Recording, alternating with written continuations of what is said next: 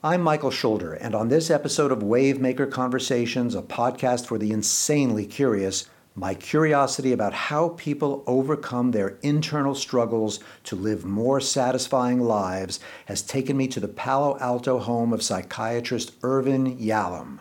Dr. Yalom is one of the world's most successful, influential, and innovative figures in the field of psychotherapy. Our conversation comes on the eve of the publication of his memoir. One of the things that really strikes me about your life as I read your mm-hmm. life story in your mm-hmm. memoir is that there were very few moments mm-hmm. where you were really depressed or I, unhappy. I hardly ever get depressed. That's one thing I get. Anxiety is my disease, not not depression. That might provide some comfort to people. Uh-huh because anxiety is my disease. I so, can tell. Can you? Can you really? I can see that there's a little anxiety in there. I love the idea you had a comedian for a father, because that means you can kind of laugh at yourself too at times. I'm happy to turn this into a personal therapy session.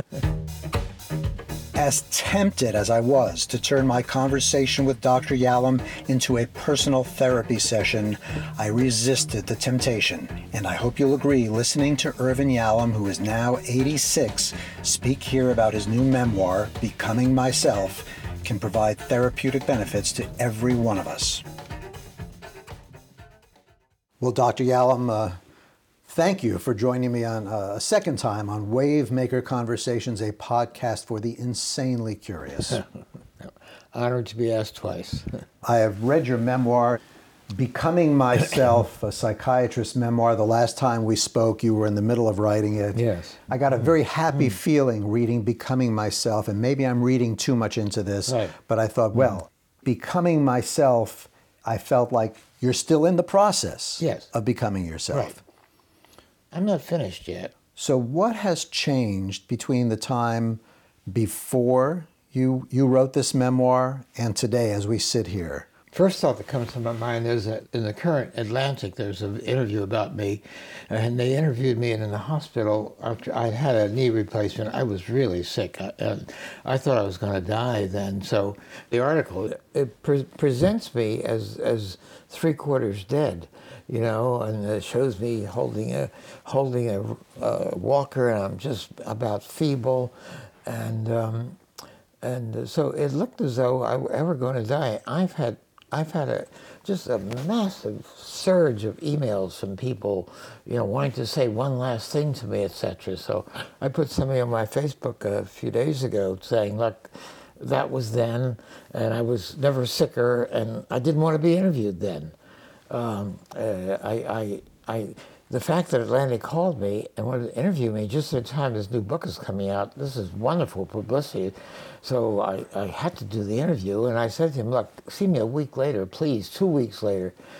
And he said, he said, I can't do it. I've already bought my non-refundable airline ticket, and I can't do it. And I just didn't want to call that bluff because I, I wanted the interview. So I was terribly sick when he came to see me. So now, for for all of Dr. Irvin Yalom's fans, he walked up to this office outside his house. What is it, 150 feet from your house? Yeah. Very vigorously. Without a cane. I didn't even see the cane. No, I, I lifted know. up the house. And and I can't tell which knee. Uh, you're wearing long pants, but I couldn't tell which knee, knee you were knee favoring. is totally healed. I'm, I'm left with a little bit of balance problems, which is getting better every every day. I think a little bit better.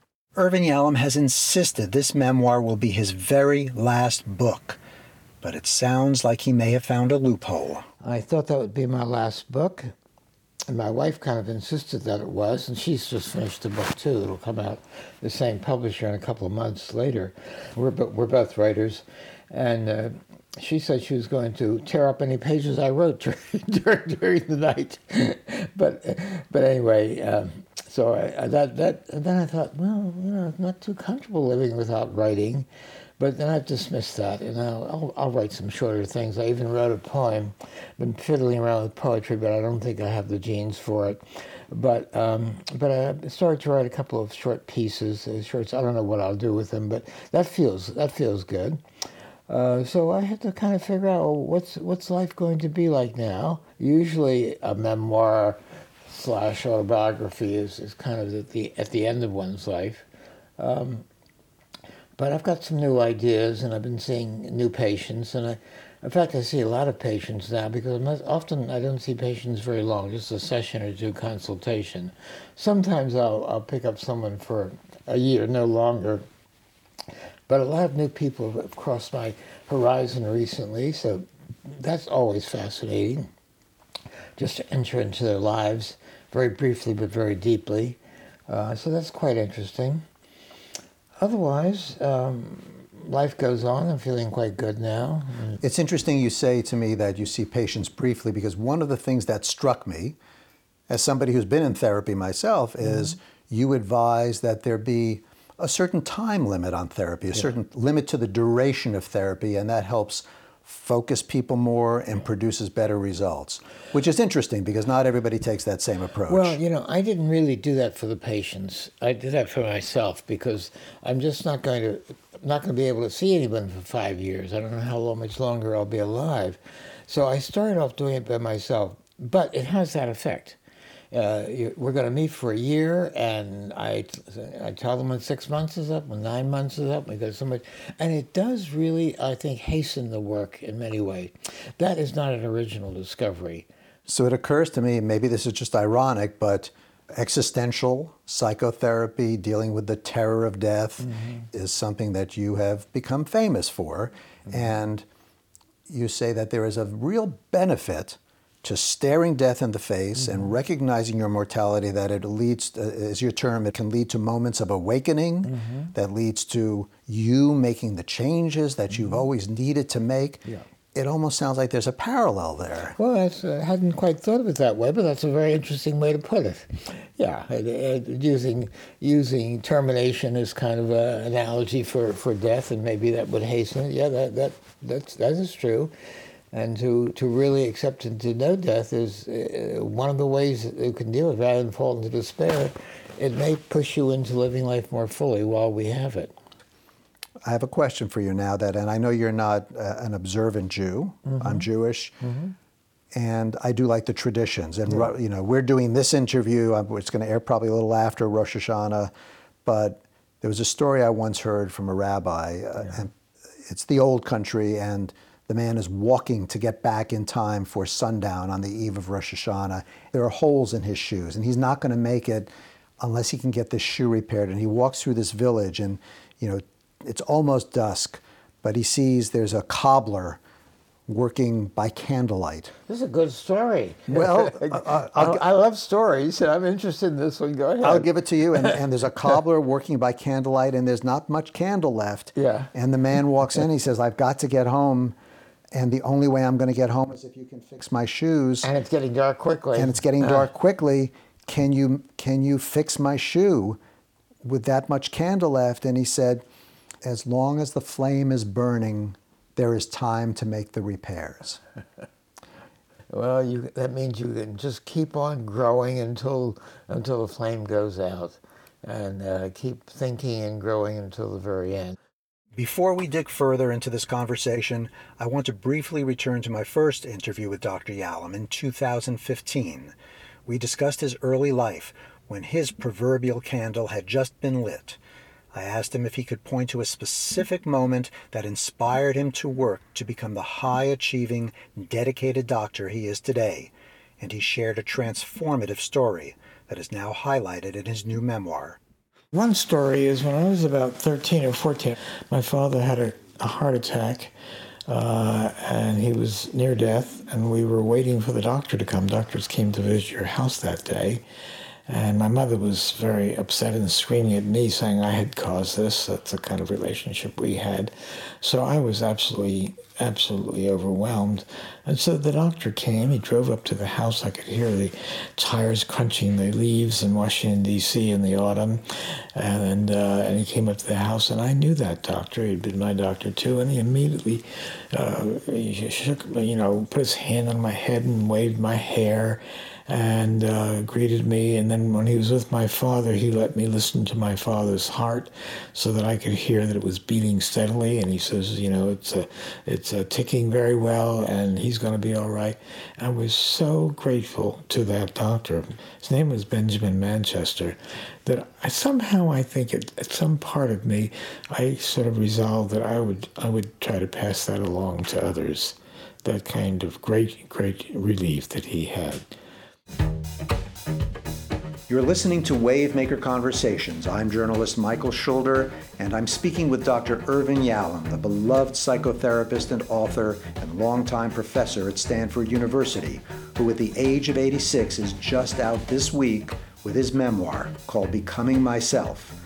A little later, we'll dip into our 2015 conversation again to hear him explain two of his most powerful concepts in therapy for people suffering distress. First, back to the Wavemaker conversation Dr. Yalom and I had just a couple of weeks ago.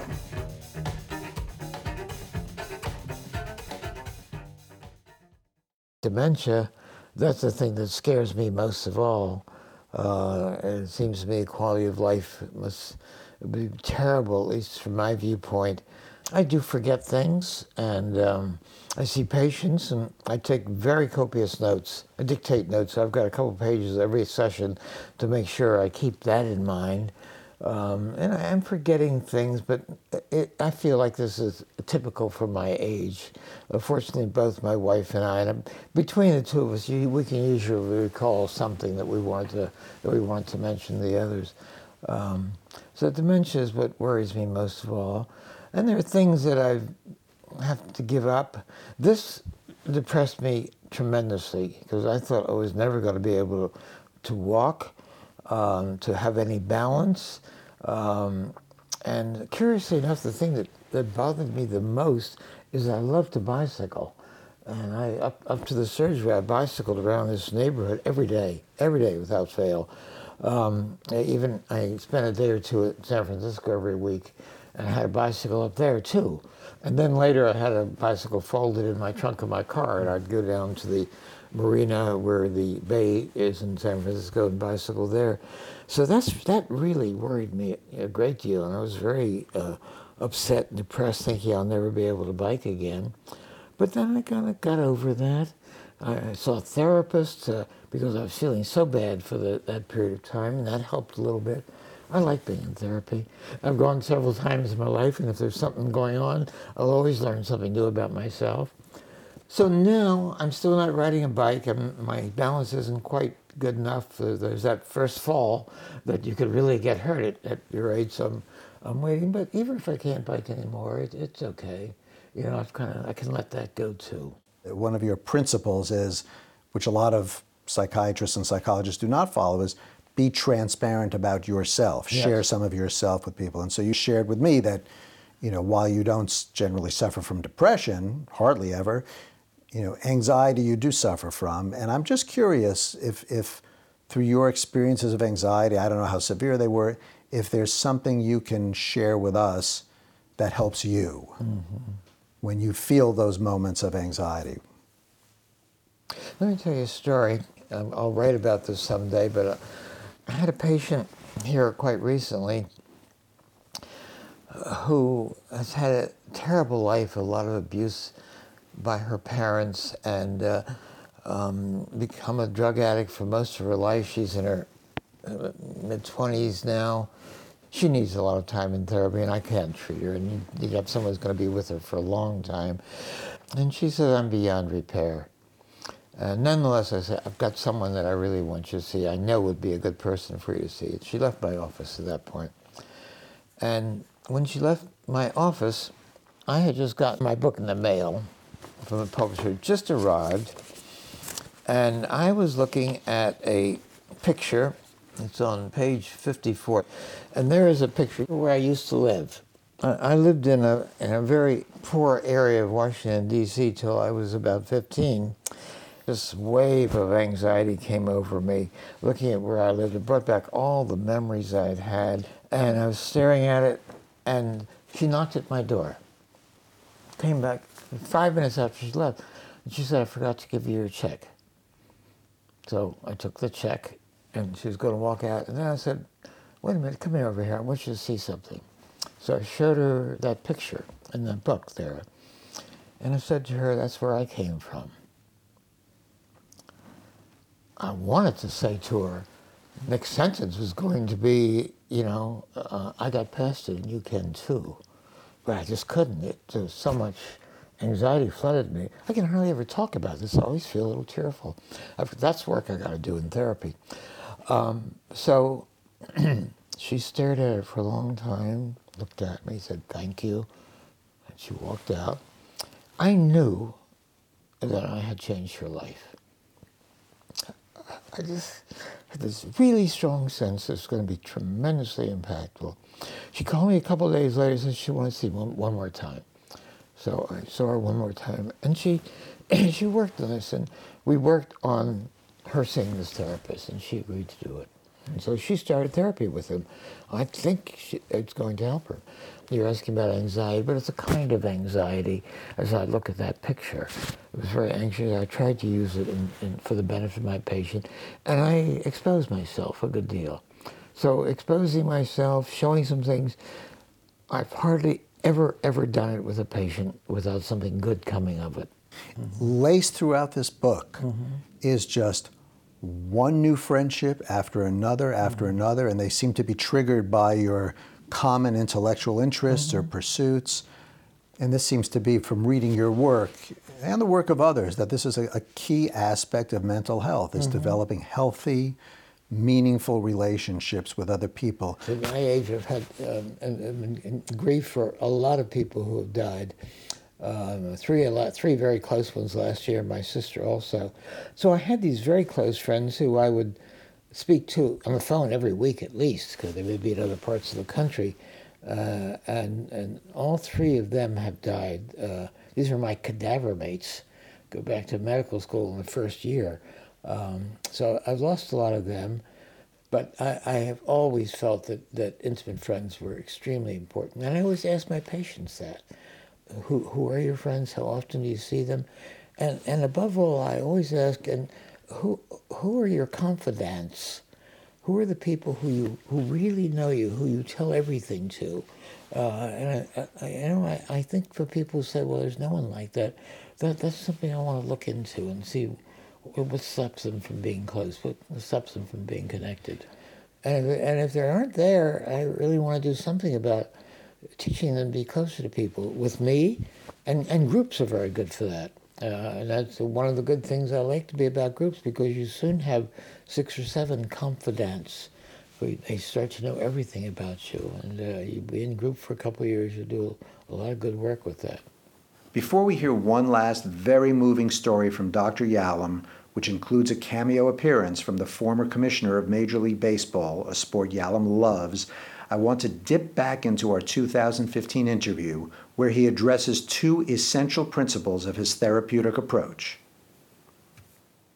Here you are at 84, still going strong and still highly motivated to help people, and that must have required a lot of resilience. Where did you get your resilience from, and what what do you think is the is that secret source? If there were one key ingredient for resilience, what is it? Well, that's a, that's a, that's a very difficult question. I don't think I can I don't think I can answer that. Where did I get my own resilience? I I, I really don't know. Um, and I'm thinking about it a great. I'm thinking about it a great deal now, as as I as I write this memoir. You know, I, I struggled very hard as a student to to get into medical school. Uh, when I went to medical school, this is it's hard to believe really, but at that time there was a rather official five percent uh, limit to taking Jewish students in the medical school class. They took no more than five percent a five a five percent quota 5%, on Jewish students. Five percent quota. It was nationwide, uh, and so I I had a, a worked terribly terribly hard in undergraduate school. I thought my mission only was to make all A's, and they could not turn me down. And so then I went into into medical school. It strikes me that uh, there was a phrase in one of your books. You you talk about the value of regret. You say regret has been given a bad name. And you hear people say this all the time I have no regrets. And I almost find that hard to believe, and I and I think you your framing is critical to convey to the audience because you view regret as uh, something that has the potential to transform one's present and future in a very positive way. Describe to me the value of regret. I have never had a patient come to see me, see me and have no regrets. Of course, they're self selected. But I work with regrets quite a bit. And they, they look at uh, what they regretted in their life and what they haven't done in their life. And that's one thing to look at regrets from the past. But then you, you have a moment where you can begin to, to say to them, how could you, if we were to meet a year from now and you were to see me one year from now, how could you possibly have lived a regret free life during that time? And that's where the therapeutic crunch comes in. What could you do differently so that you wouldn't constantly be building up regrets which you use to judge yourself adversely? So I, I like to work with that concept. It's awfully important for an awful lot of people. Since this is a wavemaker conversation, I want to share with you something an oceanographer once explained to me what waves do in the ocean. She said they transfer energy over long distances. So I'd like you to start with a concept that you say is a singularly powerful concept in countering what you call our human anxiety over death and the transience, transience of life, and that is rippling. Tell me about rippling, how you discovered it, how you discovered the importance of it, and how you use it in your life and your patients' lives. Well, rippling is a concept that I described in Staring at the Sun. And uh, for the listeners, the, the, the, word staring at the sun comes from an aphorism by a French writer who said that, uh, that there are two things we shouldn't stare at. We shouldn't stare at the, at the sun, and we shouldn't stare at death. Uh, this book, however, is taking issue with the second part of that. That I, I feel that it, it that we should be staring at death, uh, because uh, they, it can change our life to look at look at death. And if we uh, we stare away from it or pretend it doesn't happen or deny death, uh, that that I think perhaps we're living a little bit less fully and less authentically. So I'm, I'm suggesting that we can stare directly at death, and there'll, there'll be some benefits from that. So what I did was work for many, many years with patients who were dying of cancer. And it was through working with these patients that I began to, to learn uh, a, a, great deal about what it means to, to face death. The, the basic thing that I learned is this, this adage that though the actuality or the physicality of, of death destroys us, the idea of death can save us. And so I've, I've looked at a, lot of different ways of, of coping with death. One of my solutions is, uh, is the idea of rippling, that if we uh, think of just as a stone thrown into a pond, we'll keep rippling on and on and on, transferring energy, if you will. I like that idea. Uh, but it, it, there's something of ourself that we pass on to others and that we're not going to experience. And of course, we're not. Uh, the uh, people have been dying since the creation of life. Uh, but it, nonetheless, through through rippling, through some way we can influence others who will influence others and others too. Then I think we, we pass things uh, along of ourselves. Give us a few examples you know, or an example or two from your own practice and the people who you have gotten to know and help over the years, where rippling has really turned around somebody's life? Well, I, I take great great pleasure in uh, my patients and in even in uh, answering email of people to try to give them something, which then ripples over to their children and their children. I, I saw it happen in I saw it happen in, in the therapy groups I used to lead with cancer patients. I'll never forget one patient, a woman, uh, these were all patients who had advanced breast cancer, which was much more lethal in those days than it is now. Uh, so everyone in the group had metastasis and was going to die of their disease. And this was a very depressed, uh, older woman. Uh, well, she was an older woman. She was about, about her late 40s, early 50s. And one day she came to the group and she had better. She had brighter clothes on, and she had a little bit of a sparkle. And and when we and she looked better. She looked much less depressed. We asked her what had happened, and she says, "I made a very very important decision this week. I decided that I would model how to die with grace. I would model that for my children." And uh, that was a tremendously important piece of learning for me, too She was a way of imbuing the end of her life with still something that would be meaningful, meaningful to others. So it's the same kind of rippling effect. Even then, as she's dying, she has something else to offer, and that's how to face death. And now, as we approach the end of this Wavemaker conversation with Irvin Yalom, I want to return to our most recent chat for one last insight triggered by a story related to his love of baseball. Uh, I want to give you a wonderful quote I got from, I was interviewing, are you a baseball fan at all? Oh, yeah. Okay. I, I interviewed the former commissioner of Major League Baseball, Fay Vincent, oh, yeah, okay. who is a, a, real oral historian of right. baseball and mm-hmm. knew all the greats. Yeah. And he told me what he calls his favorite story and favorite answer from a conversation with Warren Spahn. Oh, yeah. Left-handed pitcher for the Braves. That's right, my Atlanta Braves. And so uh, he, he asked Warren Spahn, who taught you how to pitch? I once said to him, Warren, who taught you how to pitch? And his answer is the single most brilliant answer on any question I've ever received talking to anybody. And he looked at me as if I had to be the dumbest person he'd ever talked to about baseball. And in sort of a, a patronizing way, he said to me, Commissioner, hitters taught me how to pitch. And I thought, of course. And who teaches doctors how to be doctors but patients? Who teaches lawyers how to be lawyers but clients? Who teaches anybody anything? You do it by learning from your your experiences, and he learned how to pitch from hitters. and so I ask you that application, yeah, yeah. it feels throughout your memoir and throughout your work that patients have really taught you in many mm-hmm. ways how to be a great therapist. Yeah, I think, I think that's so. I think that's so. In fact, this book, Existential Psychotherapy, and when I I started writing that book, I knew that the major section would be on death, and I started to try to talk about death to my everyday patients. I, I couldn't do it.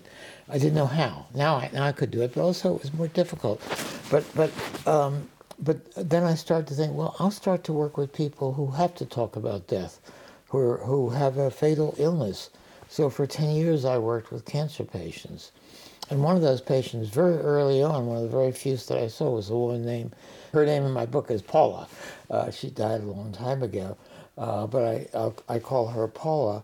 And uh, she was a wonderful mentor for me in teaching me how to talk about death. And, and together we organized groups of, of cancer patients. So for many years, I, I learned how to talk to them through, through patients. So, what did your patients teach you about how to talk about death because it's a scary subject and it's uncomfortable. Well, we did it very forthrightly. I, I learned from her that, that many dying patients are exceedingly isolated because they don't want to talk about death to others and bring everybody else in their family or their acquaintances down. Uh, and secondly, other people tend to isolate them because they don't want to talk about things that'll make them more depressed. So they're very isolated. And given the opportunity to, the, uh, the patients that came to our groups you know, were grateful for, the, for having this free forum where they could talk about all the morbid, frightening thoughts that they had had because others had the same idea. Uh, she used that metaphor that we're like little ships at sea uh, each by ourselves in this boat in this dark sea, uh, but with maybe with a candle in the boat. But at least we can see all the little lights around us, you know. So there, there's some sort of comradeship in, in that. Dr. Irvin Yalom, thank you so much for, for again being on Wavemaker Conversations, a podcast for the insanely curious. Your your memoir, Becoming Myself, a psychiatrist memoir. Uh, publication date is when? October 3rd. It's a beautiful read, and both about your life story and the principles of great therapy that you have that have evolved over the years. So thank you so much. Thank you. It's a pleasure for me to speak to you. It's very entertaining. thank you very much. You've been listening to Wavemaker Conversations, a podcast for the insanely curious. If you find this podcast enriching, I hope you subscribe for free on iTunes, or you can go to my website, wavemaker.me. Once you subscribe for free, the episodes are delivered automatically to your phone or computer. And then every traffic jam, every train ride, every flight becomes an opportunity to get smarter. My thanks to Rebecca Lee Douglas, who edited this episode. I'm Michael Schulder. Thank you for listening to Wavemaker Conversations.